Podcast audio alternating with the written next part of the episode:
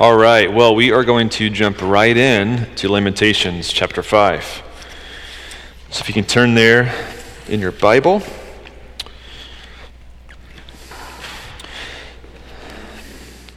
This sermon, as we conclude Lamentations, is going to be about the need to remember in this process of lament, the need to remember in this process of lament. Chapter 5, as we will see, rehearses Jerusalem, Jerusalem's story one last time. And it ends with a statement of hope towards God, giving purpose to this last rehearsing of their story. A poem came to mind from T.S. Eliot when I was preparing for the sermon. I'll, I'll read the beginning of the poem. It says this Time present and time past are both perhaps present in time future. In time future contained in time past, if all time is eternally present, all time is unredeemable. What might have been is an abstraction remaining a perpetual possibility. Only in the world of speculation, what might have been and what has been point to one end, which is always present.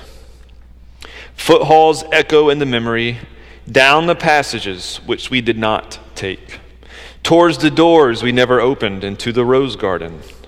My words echo thus in your mind. That poem I read is called Burnt Norton, and in it he explores the theme of time, of memory past, of time to come, the future, and how they are inextricably tied to the present. Eliot recognizes that if one is to truly understand where we are now, and if we are to be concerned for our future, we must find a way to develop our memory of the past. If all time is eternally present, says Eliot, all time is unredeemable. As he knows that the present has not appeared in some sort of vacuum. Our present today is built on what has come before, and our future is dependent on how we, we respond right now in the present. In our modern society, there is little room for the act of remembering. Our collective memory in our nation and our YouTube and TikTok world is probably three hours long at most. A year ago today, the cool things, if you were a young person, was dabbing. If you have any kind of young person in your house, you know exactly what I'm talking about. I was teaching a year ago, and I learned all these cool things about, you know, teenage pop culture I didn't know. Um, dabbing was it, which was cool a year ago. It lasted as long as the fidget spinners. Remember those things?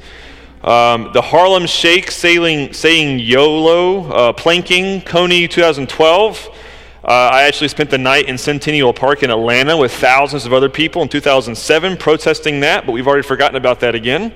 Uh, the fact that many of you don't even know what I'm saying shows that they appeared as trends as fast as a mist on a summer morning. Just a couple weeks ago my wife's cousin, which her mother is here this morning, dropped off all of her beanie babies from the uh, 90s. And that was another cool fad that was gone in just a couple of years, right? Uh, this is the trend in our American society. Things pop up and they vanish and we forget and we just keep looking on, right? Christianity, though, has been lived out differently. We have built into our very institution, as designed by God Himself, times where we intentionally stop to remember most pointedly, the Lord's Supper, communion, uh, which we will be taking today. It is the recalling of a story. It is remembering what took place in Jerusalem 2,000 years ago. And today we will be taking communion. We will be, re- we will be remembering this story together. But however, communion is also just a part of a larger and bigger story that we find in Scripture as a whole. We're given bookends to our scriptural story.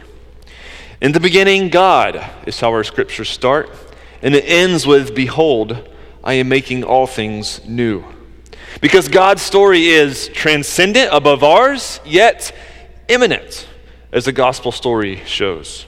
God took on flesh, and in Christ, God has forged his own story into ours. And as we remember, we are able to make sense of where we are today as we recall the past and find hope for tomorrow. Because remembering is a very powerful force in our lives that we must cultivate almost as a discipline. I was taught this lesson in very dramatic fashion when I visited Israel some years ago, and we walked through Yad Vashem, which is the Holocaust Museum in Jerusalem. Maybe some of you have been there. If you haven't, uh, please include it on your bucket list. You will never forget your visit there. Uh, it ends with a room in which there's five candles. And around the five candles on the ceiling, on the walls, all around you, there are mirrors that have refracted the five candles into innumerable little lights that surround you. The idea behind this was that when we talk about millions were perished, how do you visualize millions? That's what they wanted to do is to let you somehow visualize that number. And as you looked around this room and saw just the, the infinite amount of candle lights that surrounded you, there was a speaker that slowly just spoke names of those who perished. And the speaker was especially was focusing on the one, one and a half million children who perished in the camps. And as you slowly made your way through the room with the echoing with the names of the dead, you suddenly found yourself walking in a dark tunnel with light at the end. The tunnel began opening up. Sunlight penetrated your, your eyes that were so used to the darkness. And as you adjusted to the sunlight, suddenly you found yourself perched on a balcony up high, overlooking the entire city of modern day Jerusalem. A city that quietly hums with life with progress and hope. This is all very intentional by the architects and designers as they wanted you to feel the deep doldrums of remembrance, but walk out into the hope of a new nation and a fresh start. That is how you remember. That's the discipline of remembering, looking back in order that you may then look forward. And that's what we are going to do today, bringing a climax to us in this sermon series on the book of Lamentations. I will end the service today with uh, a brief expl- explanation of what's going to occur next week and also for the 22nd as we close this season of lament as a church. But let's dive into chapter 5 of the book of Lamentations. This is a word of the Lord. Remember, O Lord what has befallen us. Look and see our disgrace. Our inheritance has been turned over to strangers, our homes to foreigners. We have become orphans, fatherless. Our mothers are like widows. We must pay for the water we drink, the wood we get must be bought. Our pursuers are at our necks. We are weary. We are given no rest. We are given the hand to Egypt and to Assyria to get bread enough. Our fathers sinned and are no more, and we bear their iniquities. Slaves rule over us. There is none to deliver us from their hand. We get our bread at the peril of our lives because of the sword in the wilderness. Our skin is hot as an, earning, as an oven with the burning heat of famine. Women are raped in Zion, young women in the towns of Judah. Princes are hung up by their hands. No respect is shown to the elders. Young men are compelled to grind at the mill, and boys stagger under loads of wood. The old men have left the city gates, the young men their music. The joy of our hearts have ceased. Our dancing has been turned to mourning. The crown has fallen from our heads. Woe to us, for we have sinned. For this our heart has become sick. For these things our eyes have grown dim. For Mount Zion, which lies desolate, jackals prowl over it. But you, O Lord, reign forever. Your throne endures to all generations. Why do you forget us forever? Why do you forsake us for so many days? Restore us to yourself, O Lord, that we may be restored. Renew our days as of old, unless you have utterly rejected us and you remain exceedingly angry with us. Let us pray. Lord, these are your words that you allowed your prophet to pin down so many years ago. May they guide us in this time, and may it be your words that are said this morning and not my own. And Lord, please open our ears to hear you and open our hearts to receive the word that you have for us this morning. We pray this in your name, Jesus. Amen. This chapter begins with a plea for God to remember. And the author proceeds to rehearse the story one final time. Israel had been turned over to strangers, they become orphaned, they've sought to get food from other nations because there is none available in their own count, uh, country. Joy has ceased, dancing is now mourning, and their crown has fallen to the ground. Now, why would the author once again rehearse this story and all of the sufferings? Why would he even ask God to remember? Asking God to remember is not a is not a plea as if God is saying like, "Oh, I forgot. Yes. Oh, yeah, you. Sorry. I forgot about that." That's not what's going on, right? It's a plea to God for aid. It's a prayer. Remember God. Surely if you look down and you and you see what we're going through, you would bring some kind of aid to us. Help to our crumbled doorstep, right? Surely you're not going to abandon us. This is the purpose of rehearsing the story once again. It is a complaint to God, but also a prayer. A prayer that He just would not only just remember, but as the book ends, a plea for Him to re intervene and to renew His people, that they might not be destroyed or in exile forever. This is exactly how our process of lament doubles as a prayer. For there's also benefit for you and I to recall that story. There's great benefit for ensuring that we know where we have come from if we are to be able to move forward. This is what the scriptures ask of us. It's what our theology demands. But it can be risky business to be willing to do this. Consider Israel's situation, and even to recognize that behind all of this brutally honest lament, that there is an undergirding of hope, a plea for God to remember so he can get involved. Because after all, so many promises and so many previous stories and prophecies were given to Israel that gave them reason to believe that he was going to re intervene. But how does one maintain such hope? After going through such hard and difficult circumstances? How does a nation, through their rehearsing and through their remembering of where they've been, still manage to find hope in the present? And this is where the storytelling and remembering comes in. For anyone in this room that has greatly struggled in this area, you know what it is like to have those deep longings within the hope, within hope in the midst of turmoil.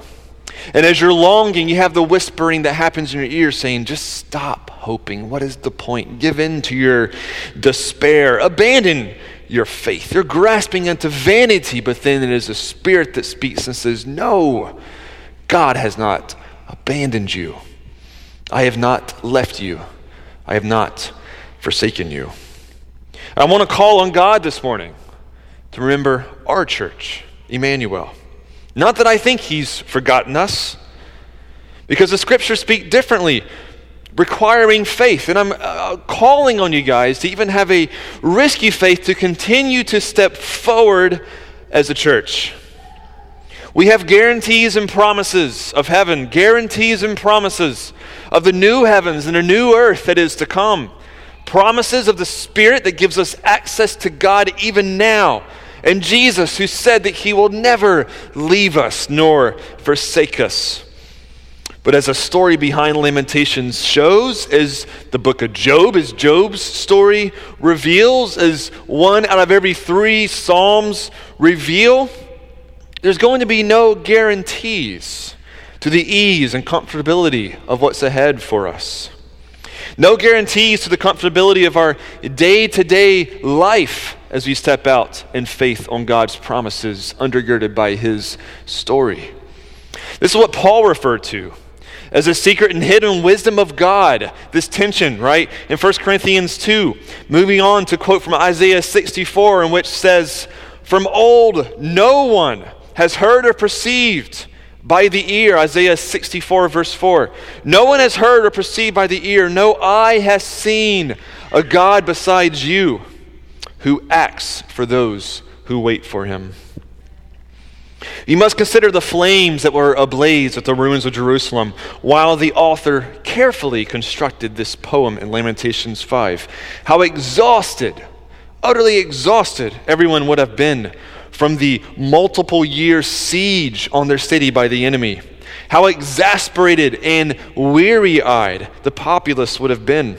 Having seen, as we just read, some horrendous things to occur and even be repeated.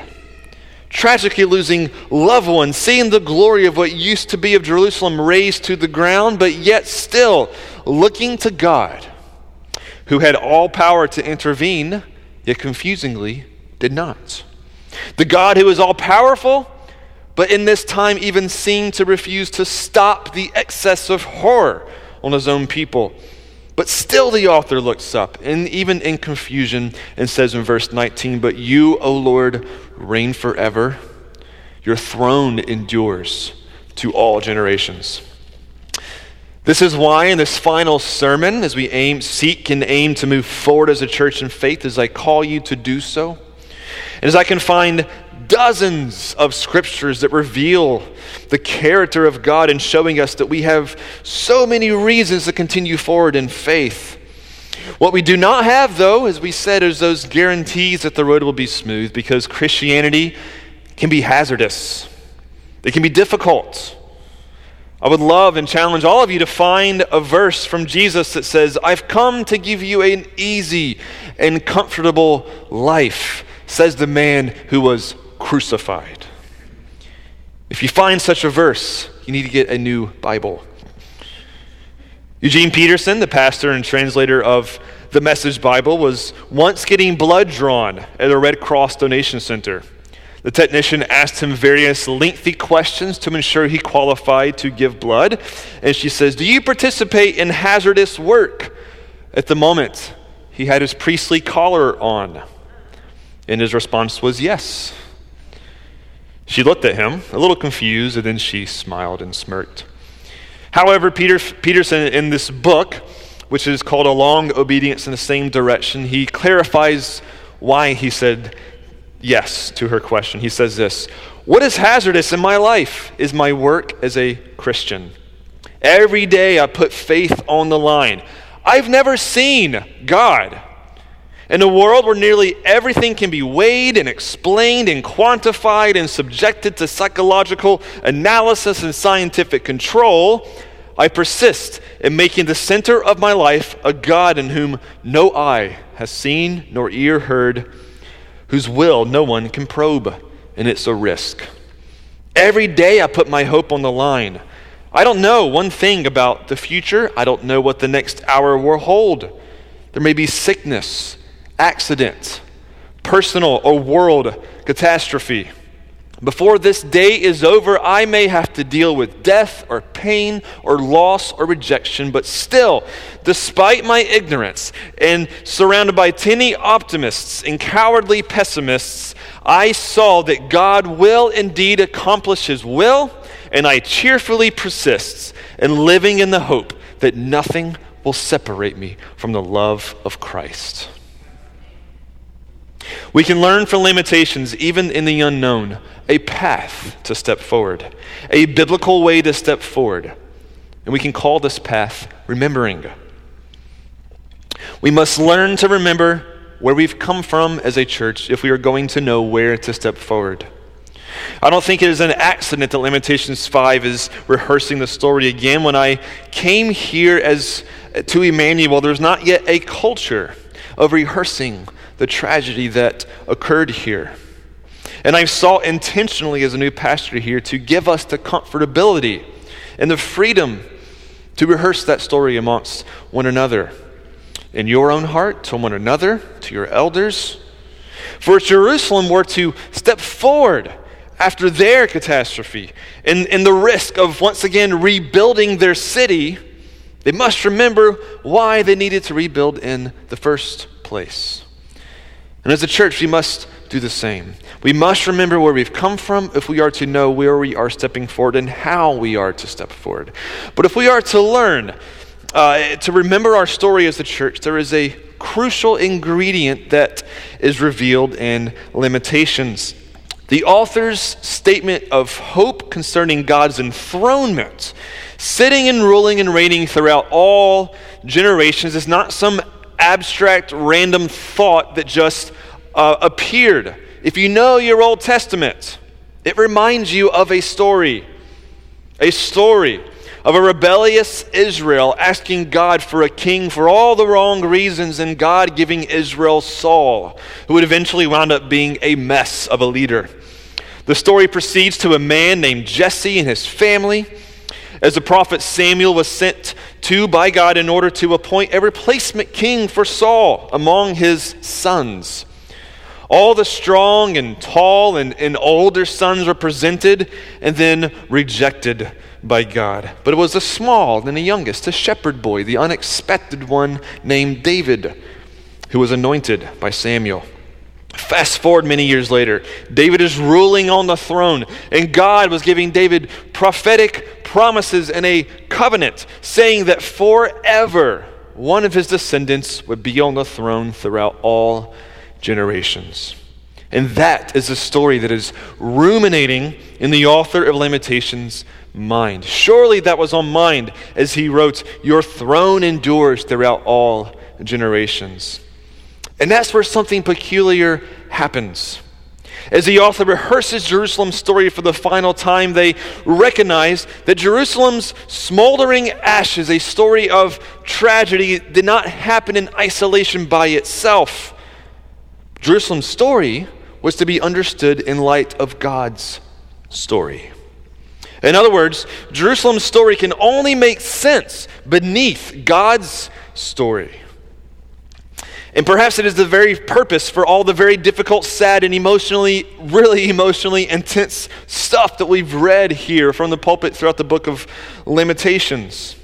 Yet the author has wrestled with God for these five chapters, and we are brought to the end of the book, left to try and pick up the pieces and put them back together into some sort of coherent whole for us as a church.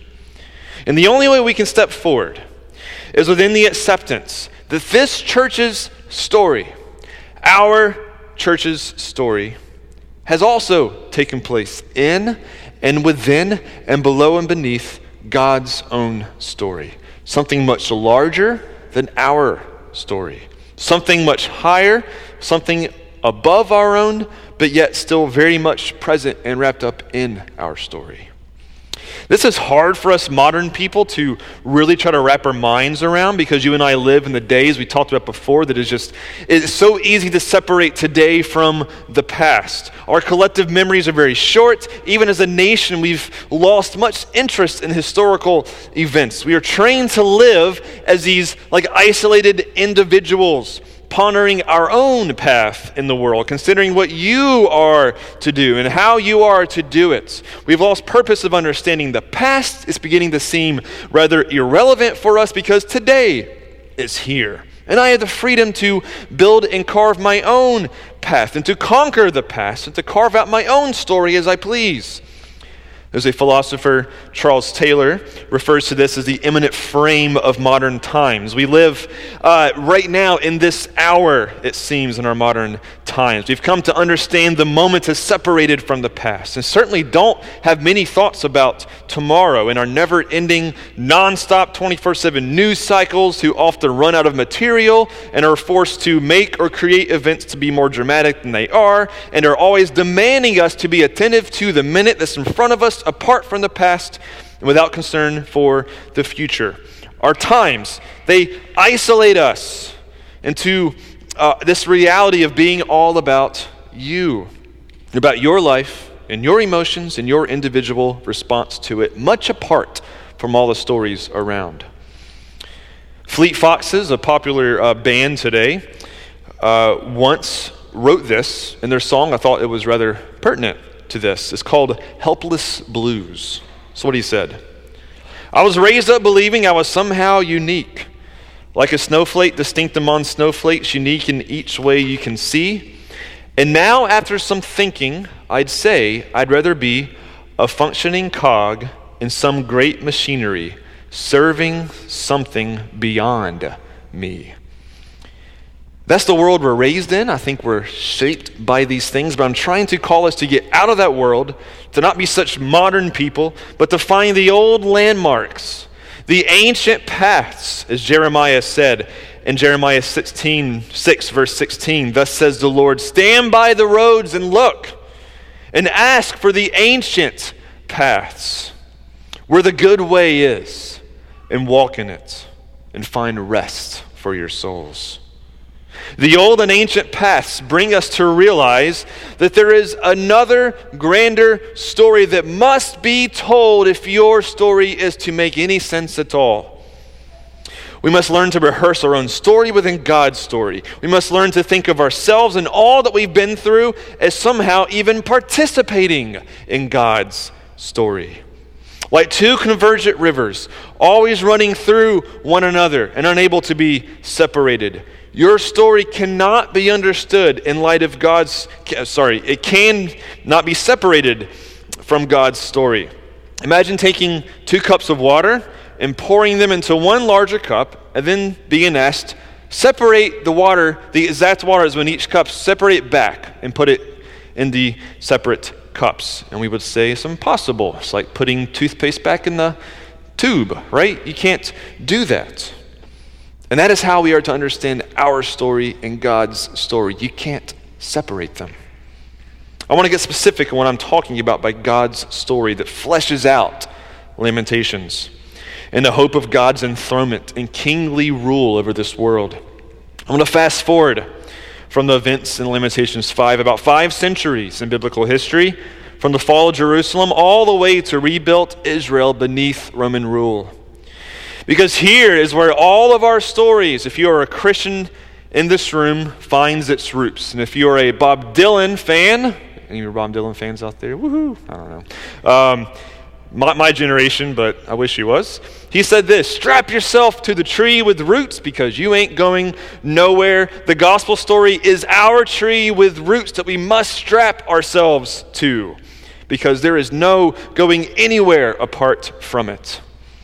Here is a story that says this the God who was enthroned in heavens, in the heavens, set aside all of that glory and took on skin and bones. As Lamentations recalls the burning and the destruction of their city. As you and I look at our own lives and we recall our own hardships, the trials, the suffering, the loss of loved ones who mean to us so much. The diagnoses of cancer, the declining of aging parents and family and siblings, and our own sins that have wrought destruction in our own lives, the sins committed against us.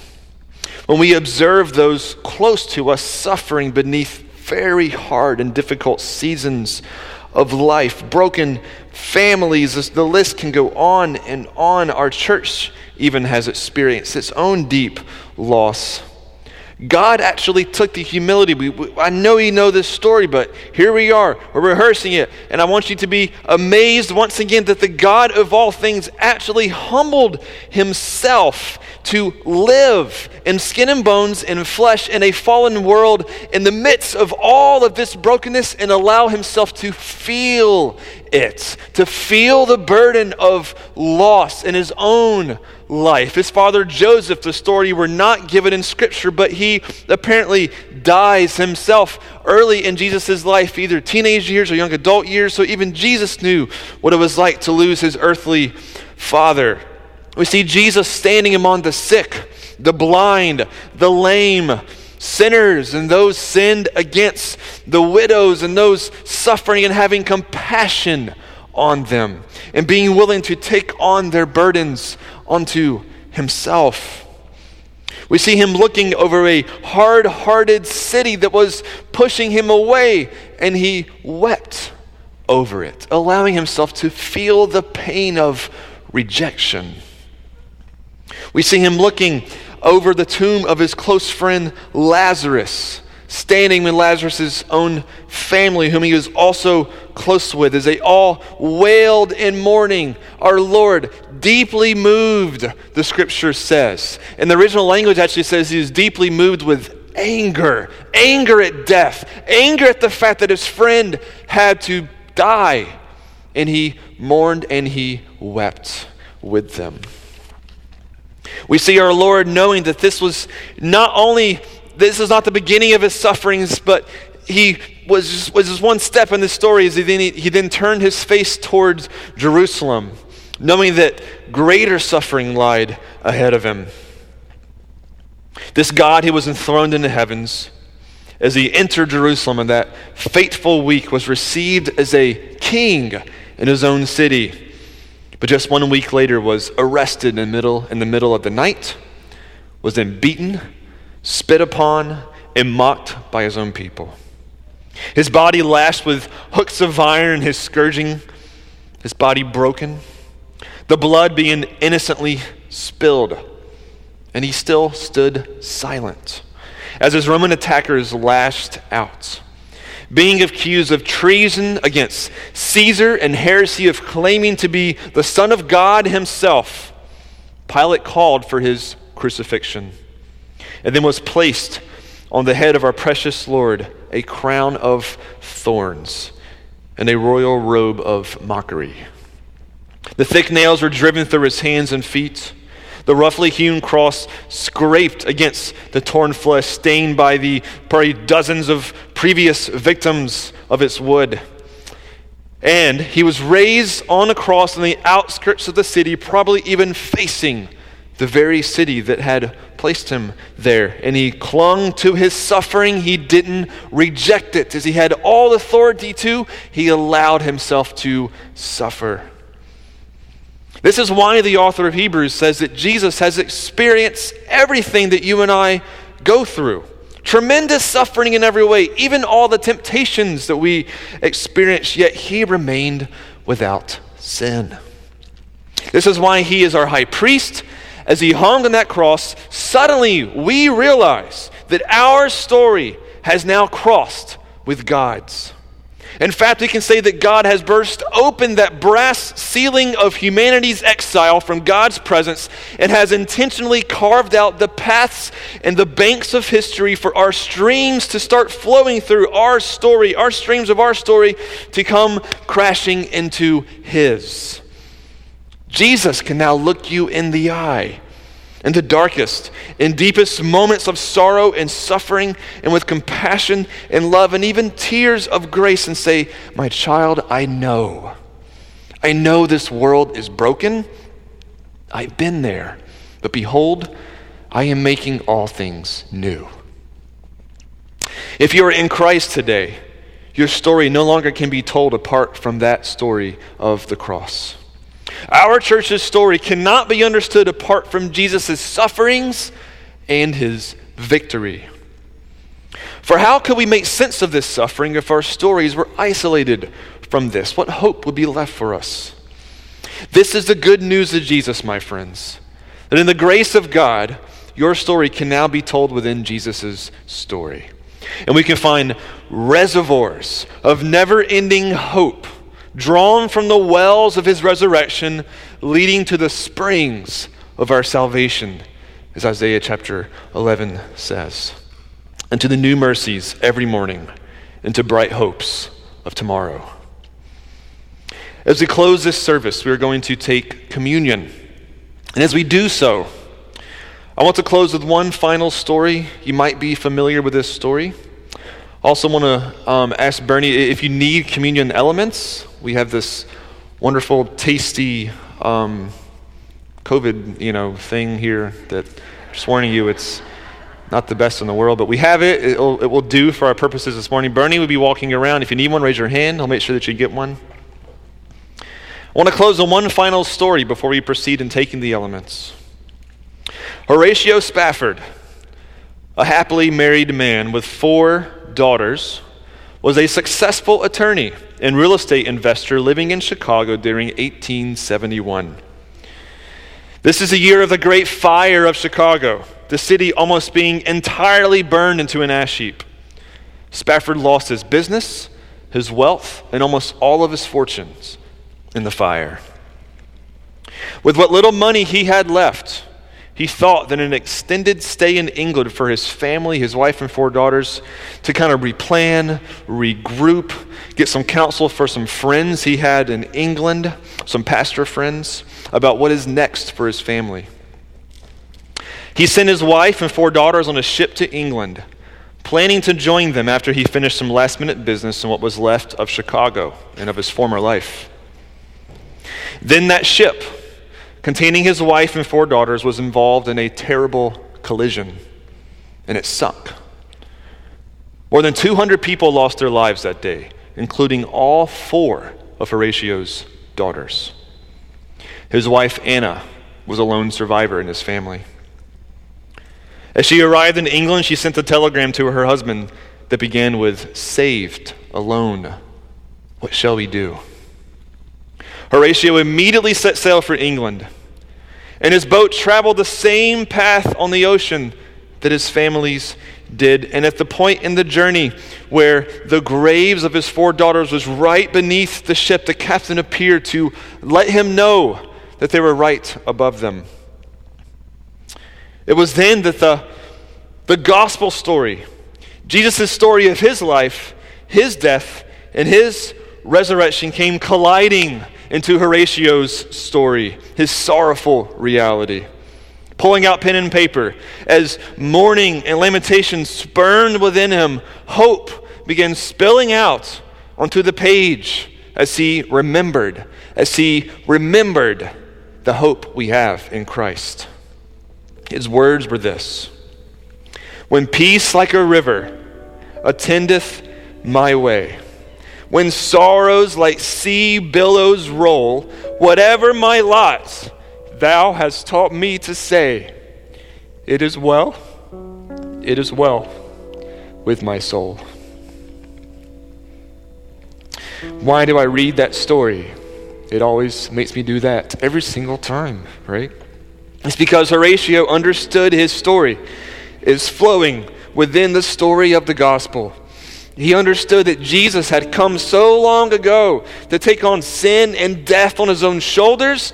And in his defeating of death and rising once again to new life, he could see the billowing waves of the ocean above the graves of his precious daughters and say, Whatever my lot, thou hast taught me to say, It is well with my soul.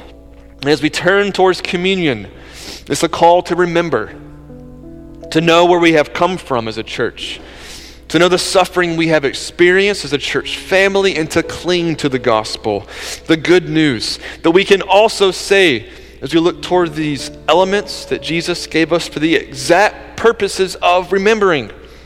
Remembering his body broken for us, his blood poured out for us. To remember that he has suffered too, but he has conquered through his suffering, that his crown of thorns shine and they glitter as a kingly crown, that the cross were the steps to his throne. And even now, as he is seated at the right hand of the Father enthroned in the heavenly places, he has provided us with the hope of his return, as he is making and he will make all things new.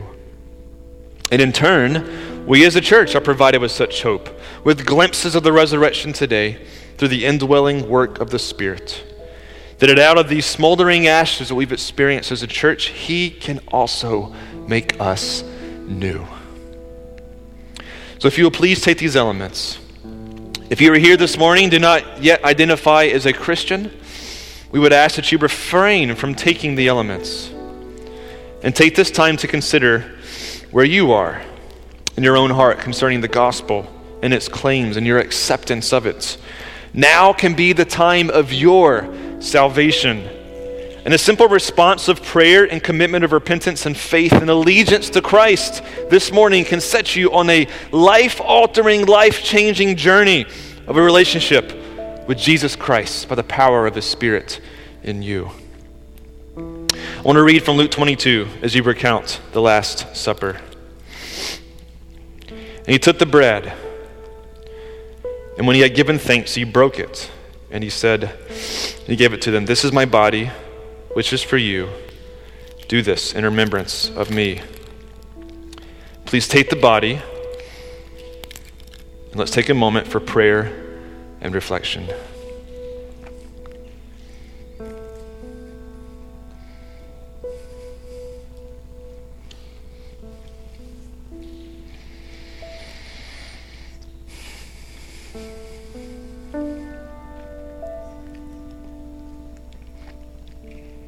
And likewise the cup. After they had eaten, he said, This cup that is poured out for you is a new covenant in my blood. Let's drink of the cup and remember his blood shed for us.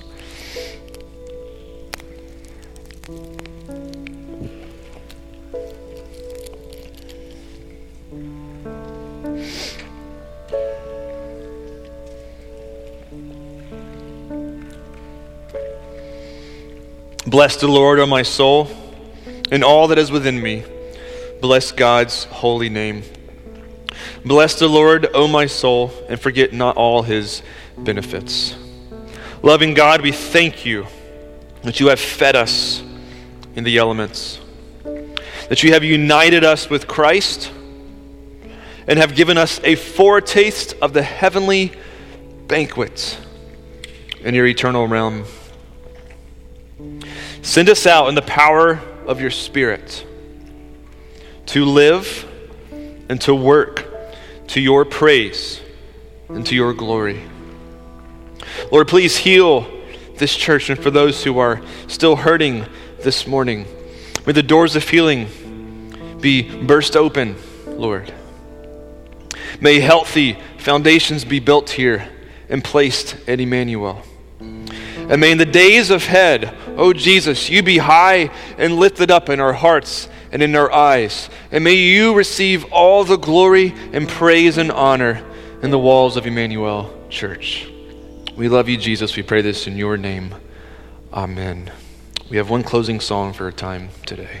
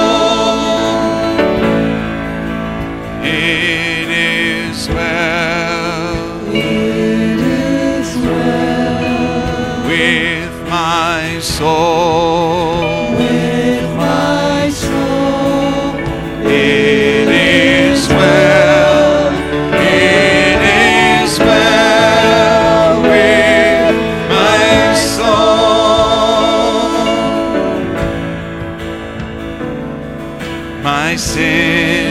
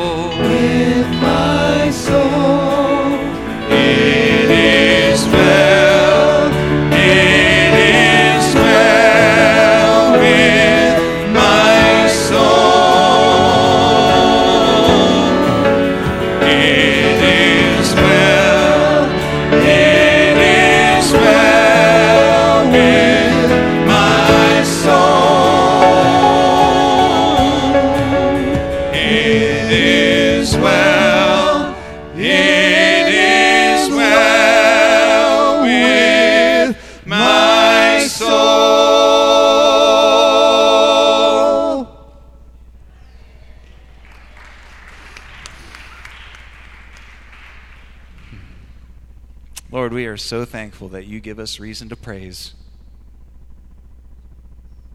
Whether the times are uncertain or even when we think we have everything in control, you have everything in control. You know what the next day will bring. So we don't have to worry about today.